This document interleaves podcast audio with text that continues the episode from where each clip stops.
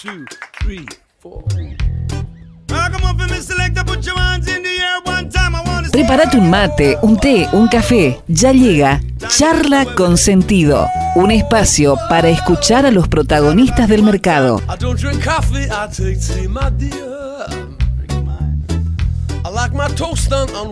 Auspician este bloque. IEB, Invertir en Bolsa, empresa líder en el mercado financiero, con más de 10 años de experiencia brindando soluciones de inversión y financiamiento para individuos y empresas. Consulte el sitio web ingresando en www.ieb.com.ar.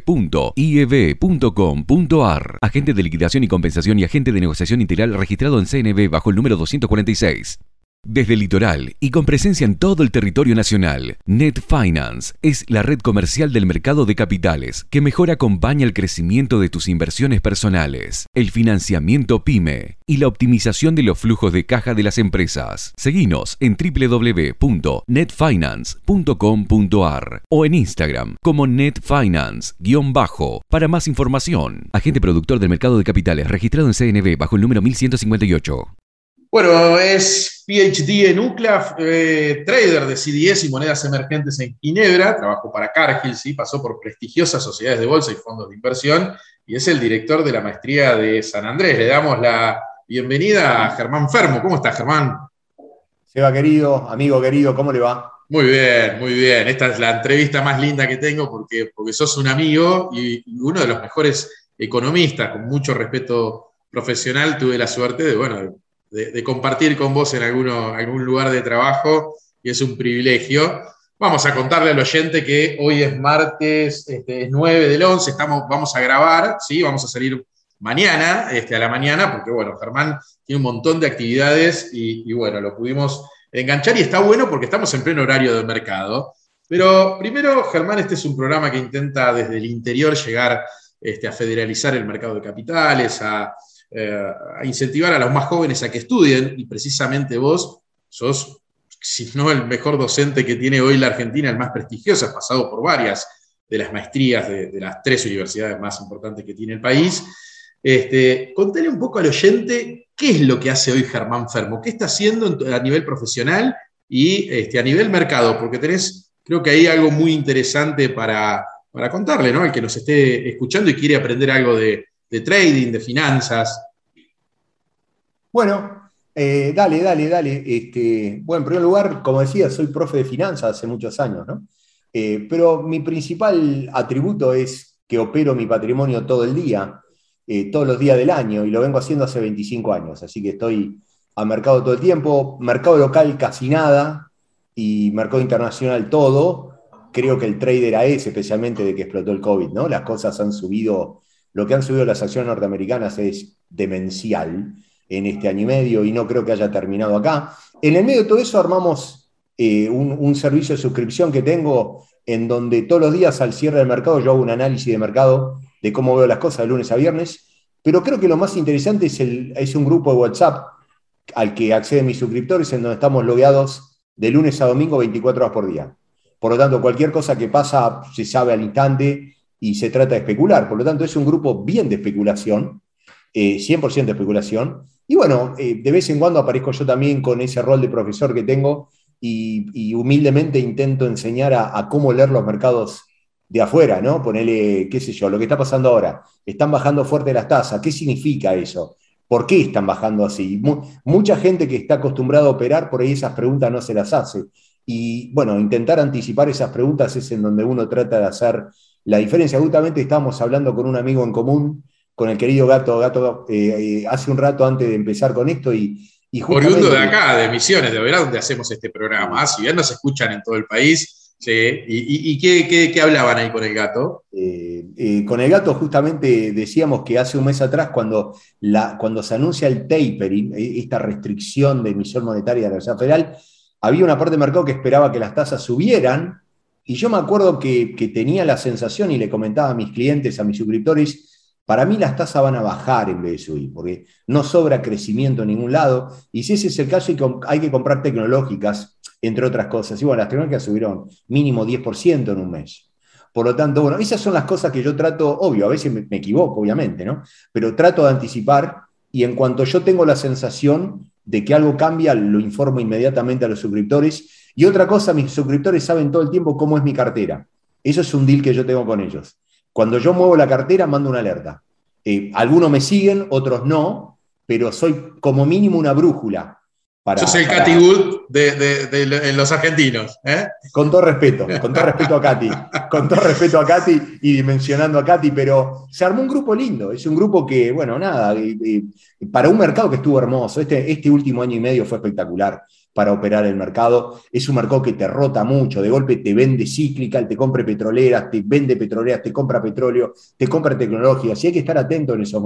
Se pueden hacer muchas diferencias ahí. Si uno tiene un poco, un poco de suerte, siempre hay que tener suerte en este laburo, vos lo sabés.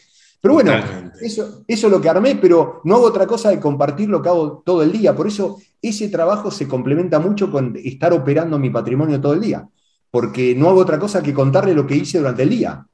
Ahí, ahí te pregunto algo, vamos, y vamos pimponeando distintos temas. ¿Te cansaste un poco del mercado argentino? Porque, bueno, en, lo que fueron las elecciones anteriores, verdaderamente fue Argentina, la política mata la economía y cualquier fundamental, y es, difícil operar acá. Y vos sos un tipo que ha estado en el mundo y que opera eh, afuera, digamos, todo el tiempo, si es, sabes cuándo hay que entrar, cuándo salir. Esto que contás de las tasas, fuiste en contra de lo que la mayoría decía, y, ahí se te nota como pez en el agua. En la Argentina te cansaste un poco de que a veces los fundamentos, los libros a veces se tiran y se prenden fuego. ¿Cómo estás con la posición ahí local? Estamos a vísperas de, una, de, elecciones, si bien de medio término, pero ¿cómo la ves de ese lado? A ver, sí, eh, eh, Argentina me cansó, me cansó, sí. Los emergentes en general, mira, te voy a tirar un número que ni yo tenía en la cabeza hasta que hice el gráfico. Dije, a ver, ¿cuál es la rentabilidad del Nasdaq? Escucha esta, desde el mínimo de la crisis anterior. ¿Cuándo ocurrió la crisis anterior? El 6 de marzo del 2009, el mercado hace mínimo. Dije, a ver, ¿cuánto rindió el Nasdaq? Bueno, más o menos, Sebas, rindió 1.400% desde ese día. Pará, y digo, a ver, ¿y cuánto rindió Brasil en ese periodo? En el mismo periodo, menos 8. A ver si soy claro. Te quedaste 12 años fumándote riego brasileño y estás menos 8 esa misma plata invertida en el Nasdaq te generó 1.400% de retorno. Y si vos haces algo para Turquía, para Chile, el número es muy parecido. Por lo tanto, Emergentes es una máquina de frustrar, es una máquina de, romper valor. Te puede salir bien un trade, ponele, qué sé yo, si de golpe el peronismo pierde, pierde fuerte este domingo, por ahí te van a ralear fuerte las acciones argentinas, pero en el promedio en el promedio el equity de calidad norteamericano es invencible. De golpe una cartera de, Apple, de Microsoft, de Amazon, de Facebook, de Google, a 10 años vista, ningún emergente probablemente le va a poder ganar. Bueno, y es eso lo que, eh, lo, que empecé a hacer especialmente después de las pasos del 2019, en donde me di cuenta que, que los argentinos nunca pueden comprometerse a nada y en cuanto se pone difícil pegan al volantazo, se van al otro lado y rompen todo en el medio. Insisto, pasó con el gobierno de Macri en el 2019 y ahora, insisto, mucha gente en el 19 dijo, bueno, no Macri, viva Alberto, ok, está bien, te lo tomo, ahora estamos en el 2021 y ya le bajaron el plural a Alberto. Digo, a ver, flaco, si bancaban, el momento de bancar hiciste. Bueno, ya no lo van a bancar, van a elegir al del otro lado. Y así estamos, todo el tiempo nos pasamos de vereda. Eh, Argentina destruye valor. En el medio puedes tener rallies, pero, pero en el largo plazo eh, una posición armada en equity de calidad norteamericana es invencible, en mi opinión. Muy interesante esa, reflexión ahí. Recuerdo, eh, allá por 2017, creo que hemos compartido en alguna sociedad de fondos, eh, ya se, experimentaba esta burbuja y un poco metía miedo. Con el paso del tiempo, te escuché el otro día en un programa de radio, medio que como jugarle en contra ya a los mercados, al mercado americano es casi pegarse un tiro en el pie, ¿no? Cuando le querés jugar en contra y no para de, hoy está un poquito abajo, bueno, hoy es un día quizás particular, pero es lo que decís vos, cuando lo mirás a largo plazo, no, no tenés miedo de una corrección fuerte en aquellas empresas donde por ahí no hay tanto valor y, y es más investigación, más desarrollo, más tecnología, pero que todavía no están consolidadas. Bueno, ahí voy. No lo sé, por eso este año lo único que hice fue operar nombres de calidad, por ejemplo. Claro no me salí de Microsoft, de Apple, de Google, de Facebook, de Amazon, de Goldman Sachs. No me sacaron, me acuerdo que a mis clientes les decía, este es un año para tradear calidad, calidad norteamericana, no me sacan de ahí. y no me van a sacar de ahí. Obvio, por ahí en el medio te perdiste el rally de Tesla que te hizo 50% en un mes. A ver, vos lo sabés muy bien, en este laburo es imposible agarrar todas, pero en el promedio, si estás parado en las cinco grandes tecnológicas, si esas caen sistemáticamente, todo el mercado va a caer. Y uno dice, ¿puede caer? por supuesto que puede caer el mercado. Sí, pero hay dos diferencias. Una cosa son las correcciones, que de vez en cuando vienen. Fíjate que en septiembre tuviste una corrección grande y ya el mercado se la comió, o un cisne negro. El problema no son las correcciones, sino los cisnes negros. Y el cisne negro es imposible de anticipar.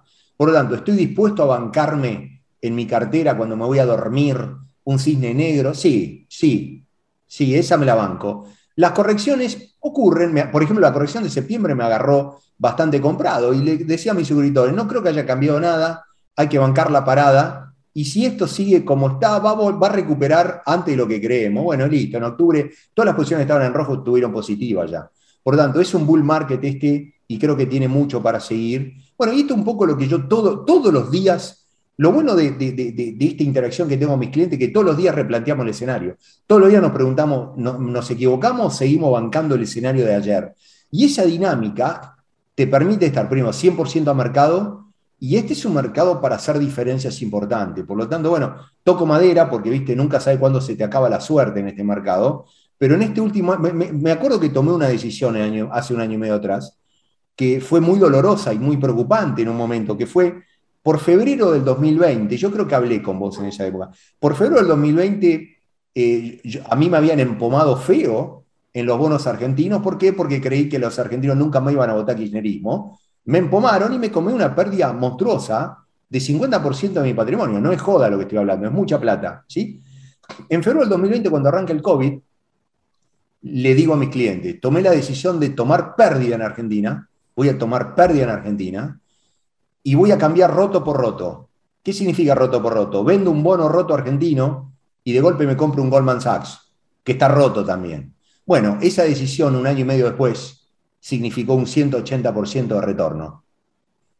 Por lo tanto, obvio, no dormí por varias noches, porque en esa época todavía estaba la idea de que Alberto iba a ser moderado y que por ahí sí, por ahí no. Me acuerdo que ese día le dije a mis clientes, en mi opinión, esto es el cuento de la buena pipa.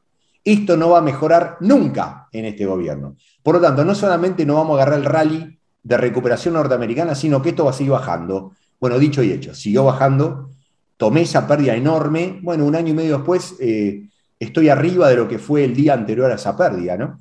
¿Qué, aprendí en este año y medio? Que invertir sistemáticamente en emergentes es una pérdida de tiempo, Sebas. Sí, con todo el riesgo encima, la prima de riesgo que conlleva. Además, porque tiene una prima de riesgo muy, muy superior a, comprar las, las, empresas que estás mencionando vos, ¿no? Pero fíjate, como vos decís, te bancaste riesgo brasileño por 12 años. Listo, ¿cómo estás? Bruto, menos 8. Menos 8. Y si te hubiera bancado riesgo Nasdaq, estoy más 1400%. Dejate joder, no hay, no hay discusión alguna a tener. Y como decís, vos te compras riesgo brasileño y te vas a dormir a, la noche con riesgo brasileño, o riesgo chileno, o riesgo argentino. Estos países son psiquiátricos. O sea, la diferencia de estos países con Norteamérica, vos en Norteamérica tenés riesgo de mercado. Acá tenés riesgo de mercado más psiquiátrico. Y la verdad me cansé. De, hice catarsis, insisto, si hay un rally en Argentina, felicito a lo que se compra en Argentina esta semana, disfruten el rally, pero me cansé de operar riesgo psiquiátrico.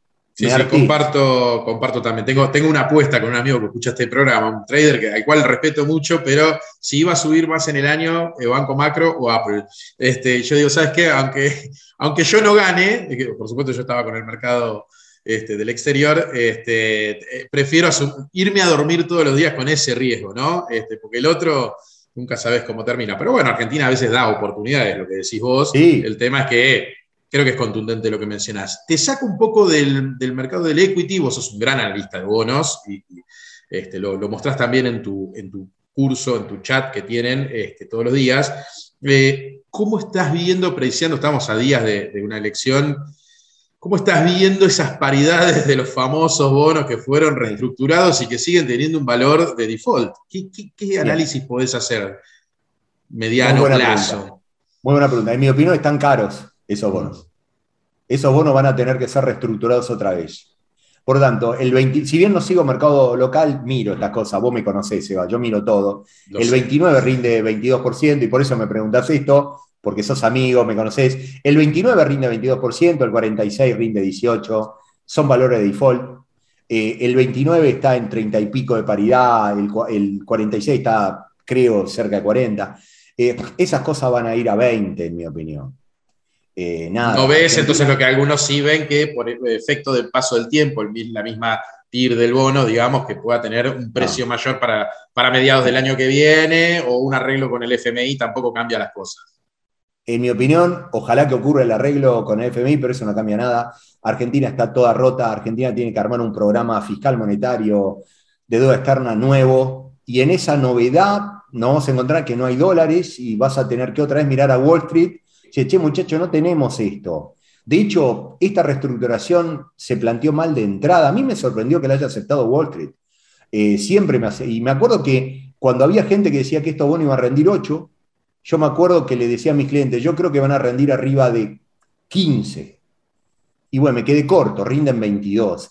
E insisto, eh, ojalá me equivoque, no, no, no, no, quiero acertar, pero tengo la sensación de que hay una probabilidad importante que estos bonos buenos van a ser reestructurados, Sebastián. Eh, el cash flow de estos bonos compromete mucho a Argentina a partir del 2023, 24, que es justo cuando arranca potencialmente un gobierno nuevo. Ese gobierno lo vas a agarrar con un país todo roto y no va a tener dólares para pagar esos dólares, no los va a tener. Por lo tanto, de alguna u otra forma creo que va a haber que sentarse otra vez con Wall Street y volver a decirle lo mismo de siempre, pero ya es el cuento de la buena pipa multiplicado por tres o por cuatro. Es un país que te pide reestructuraciones cada cinco años, es, es impresentable lo que estamos haciendo. Pero bueno, nada, eso es tener bonos argentinos. Insisto, me lo saqué de encima en febrero del 19, no, ¿cuándo fue? Febrero del 20, febrero del 20, eh, entre febrero y marzo, y agradezco haberlo hecho y haberme subido a, a un Norteamérica que se rompió por un ratito y volvió a recuperar. Esa es la gran diferencia, ¿no? Tiene la capacidad de recuperar y Argentina no le veo, aún con un shock político, está muy roto esto, va a haber que hacer un montón de cosas bien por mucho tiempo y, a mí me entra la duda si el argentino, Sebastián, va a tener la paciencia de bancar lo que hay que hacer. No lo bancaron antes, no, veo ninguna razón para pensar que ahora lo van a hacer. Eh, punto. Por lo tanto, veo mucho júbilo de que esta vez los argentinos cambiaron y toda esta zaraza que escuché antes, para mí es una zaraza nada. El argentino no cambió en nada. Por tanto, cuando venga el próximo a proponer corrección, lo vamos a llenar a piedrazo de nuevo y vamos a votar de nuevo otro peronista que va a aparecer y te va a hablar en tercera persona de lo mal que estamos, etcétera, y vamos a volver a votar a un viejo amor. Es pendular Argentina. Un país pendular no genera valor. Eh, ya le pasó a, López Murphy cuando tenía que hacer el ajuste allá en tiempos este, de De la Rúa, este, y no, no, bueno, la sociedad no lo aceptó. Y te digo más, me voy más atrás, este, la convertibilidad. Eh, digamos, los, los, propios argentinos no quisimos en ese momento aceptar que había que salir de una manera quizás ordenada de esa convertibilidad tan estricta y bueno, eh, eh, terminamos como terminamos porque también, digo, los políticos son argentinos, no son extraterrestres, son parte de, la idiosincrasia nuestra y, mismo, de la misma cultura. Así que habrá que revisar también eso. Te pregunto algo porque nos escucha gente de la CAME, de la SEM, muchos empresarios, tanto en Buenos Aires como acá en el litoral, y ellos están atrapados en pesos. Entonces, eh, bueno, tenemos fondos de money market hoy que están alrededor de casi 1.600 billones de pesos, ¿no? Este, todos los fondos de inversión es casi, es más que una base monetaria, em, y, muchos hasta son importadores, no pueden acceder al MULC, bueno, no les permiten importar, bueno, ya todo lo que sabes. Eh, ¿Y cómo estás viendo los bonos SER, que empiezan a ser los más demandados? Pero bueno, hay preocupación también a nivel crediticio. ¿Vos ves alguna preocupación en, términos de bonos en, pesos o eso después se termina licuando de alguna manera, la propia inflación termina licuando y en algún momento van a tener que hacer algún ajuste este, post elecciones. ¿no? Ah, a ver, mira, mi columna de cronista del lunes se va a llamar algo así como incertidumbre infinita. Todavía no tengo definido el título, pero va por ahí, ¿no? Y la voy a publicar a un día de las elecciones. Eh, un día después. Eh, entramos en un sendero de inflación infinita. Alguna vez alguien va a tener que, resolver el problema de esa bomba que tenés adentro. ¿Cómo se llaman ahora? ¿Lelix? De verdad te pregunto. Ahora llaman, ya dejé de operarlas hace muy. Se llaman Lelix. Bueno, y le vamos cambiando los nombres. Eh, sí, que yo, tenés una montaña fenomenal de peso, ¿no? una licuación es un escenario que no tiene probabilidad cero.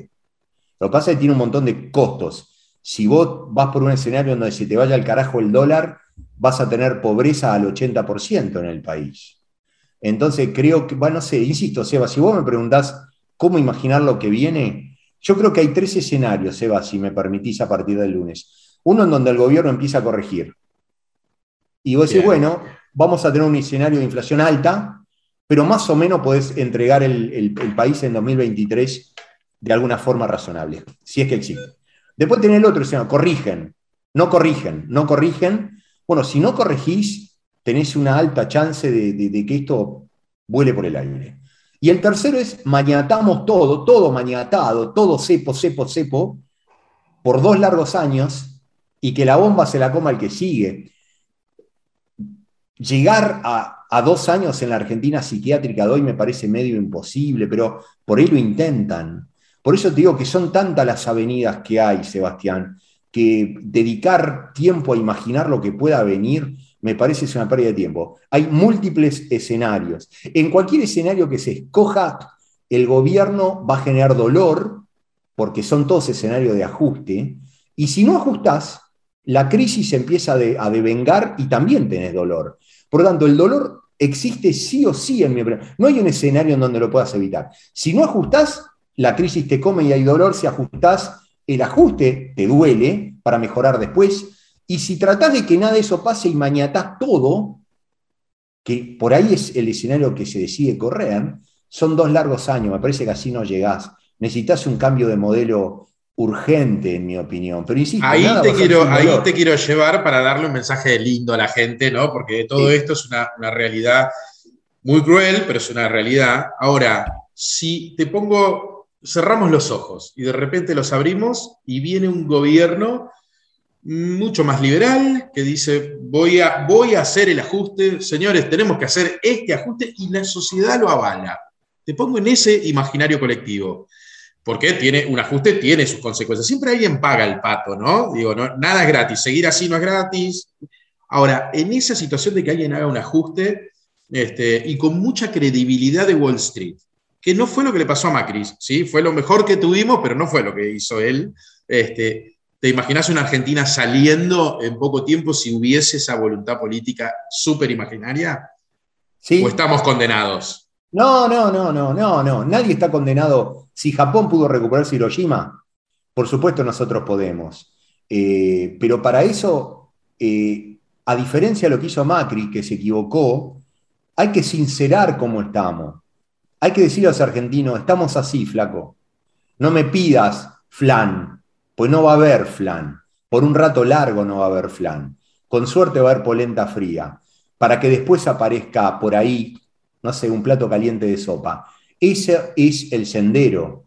Eh, los argentinos lo tienen que entender y para eso tiene que haber una sinceridad de parte de los políticos. No sé si estamos para eso, Seba, ¿no? Realmente, a ver, la historia me demostró que nunca estamos para eso. Por lo tanto, creo que el mundo nos va a mirar con mucha incredulidad esta vez. Cuando a ver, flaquito, cuando la ven mal, volantean y van para el otro lado. Mirá cómo no fue por volantear hacia el otro lado. Macri se equivocó en mil cosas, sí, pero fíjate lo que nos costó saltar de sendero hacia el otro lado.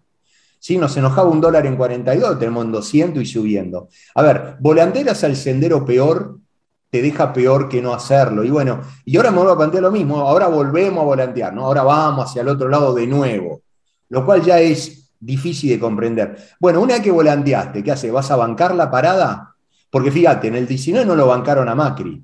En el 21 tampoco lo bancan a Alberto. O sea, la gente que votó a Macri, una parte importante, no lo bancó en el 19. Una parte importante la gente que votó a Alberto tampoco lo está bancando ahora. Entonces digo, muchachos, cuando eligen un sendero, lo tenés que bancar por un par de años al sendero. Si de lo contrario nunca llegás a buen puerto. Somos pendulares y no creo que cambie nada eso. De hecho, bueno, nada, vas a leer mi nota del lunes en Cronista, que la tengo más o menos escrita, pero habla un poco de estas cosas. Entonces me, pregunto si va a haber un ganador, Seba, en el lunes. Cuando nos levantemos el lunes, yo me voy a preguntar, ¿ganó alguien acá? Pareciera que no. Y ahí voy. Eso es un poco hacia dónde voy, ¿no? Así, bueno, insisto, Eh, bueno, creo que hablamos un poco de todo, ¿no? Totalmente. ¿Cómo te puede contactar aquel que quiere seguirte, además de que leen tus notas y demás, pero para poder este, inscribirse en tu, en tu webinar? Dale, en mi servicio de suscripción, mándenme un mail a esta dirección y yo les paso los costos. GF, G de Germán, F de Fermo, arroba germanfermo.com. Dominio propio. Espectacular. Dominio propio. Sí, gf arroba germanfermo.com. Y ahí me encuentran. Y, te siguen en Twitter también, que tenés gran cantidad de seguidores. ¿Cómo es tu Twitter? Eh, Twitter, ¿cómo es mi Twitter? Mi Twitter es, creo que es Gfermo, mi Twitter. ¿Cuál, es? Ese es de, es de alguien muy grosso que no sepa su propio. El otro día me pasó con alguien también que lo, agarré medio dormido. ¿A quién fue? A Gustavo Nefa, creo que lo agarré medio dormido. porque yo te tengo como Sherman. Sí, el Sherman es el título, pero. Claro, tal cual, tal cual. Soy Jefermo. Jefermo, Ahí está. Jefermo por Twitter. Eh, estoy tuiteando menos, es muy, es muy histérica esa red. Me cansó un poco. Súper histérica, pero bueno, tenemos lo que, lo que nos gusta seguirte es, es, también divertida y, uno se entera muy rápido por ahí, ¿no? Sí, eso es cierto, también estoy en LinkedIn, ¿no? Lo más profundo lo estoy posteando en LinkedIn, Sebastián. Ahí me ubican como Germán Fermo, mucho análisis eh, profundo lo estoy metiendo por LinkedIn, porque Twitter es otra cosa, ¿no? Y bueno, y mis columnas de los lunes en Cronista, que bueno, las, las pongo todos los días, todos los lunes, se convirtió en una costumbre muy linda esa, escribir las notas. Ya desde hace eh, rato, ¿no? Hace mucho tiempo, sí. Me voy a preguntar eso, ¿quién ganó? ¿Quién ganó? Esa es la pregunta que me hago el lunes. Y no esperen respuesta, porque no va a haber respuesta a esa pregunta el lunes. ¿sí? Así que bueno, e insisto, el grupo que armamos es muy intenso, estamos todo el día enchufados de luna a domingo, discutiendo desde Argentina hasta criptomonedas. Así que el que se quiera sumar, eh, no solamente es especulación, esto le sirve también, yo tengo muchos empresarios en el grupo, gente que dice, mira, yo no voy a especular día a día como hacen algunos del grupo, pero me sirve conocer todo lo que pasa en el mundo para, para tomar decisiones mías, gente del campo, del agro también hay. O sea, lo que pasa en las tasas de interés mundiales le pega a todo, Sebastián. Entonces, mucha gente que tenga que tomar decisiones, creo que el servicio les ha venido muy bien hace más de tres años que lo tengo. Bien, bien, acá estamos, nos escucha siempre, como te dije, gente de la SEM. Le mandamos un saludo a, a todos ellos que saben bien quiénes son, así que ya saben, pueden a través de Germán, siempre nos preguntan en la radio o en mi profesión, que soy agente productor, siempre dónde puedo formarme, dónde puedo entender, dónde puedo... Y no hay nada mejor, lo dijo Suchovicki el otro día en el programa este, no hay nada mejor que abrir la comitente y empezar a operar y hablar con alguien que la tenga clara. ¿Quieren hablar con alguien que la tenga clara? Está aquí adelante nuestro, el señor Germán Fermo, que quién mejor para poder suscribirse y verdaderamente vale la pena eh, así que contáctenlo, ya lo dijo el mail, es eh, gf, ¿no? gf, arroba, gf arroba germanfermo.com. Espectacular, Germán, te agradecemos el tiempo, como siempre estamos en pleno horario de mercado, dijimos que esto sale grabado, sale mañana a la mañana por Radio Show Oberá en sentido económico, así que muchas gracias por, por pasar por acá un ratito con nosotros. Amigo querido, sos un gran amigo, te mando un gran abrazo Saludos a tu familia, te quiero mucho. Y al gato, que es un crack tenístico. Así que son grandes amigos ustedes. Los quiero mucho a todos. Ustedes son verlos pronto. Pronto nos vemos, hermano. Un abrazo grande. Chau, querido. Abrazo. Chau, abrazo. Chau, chau.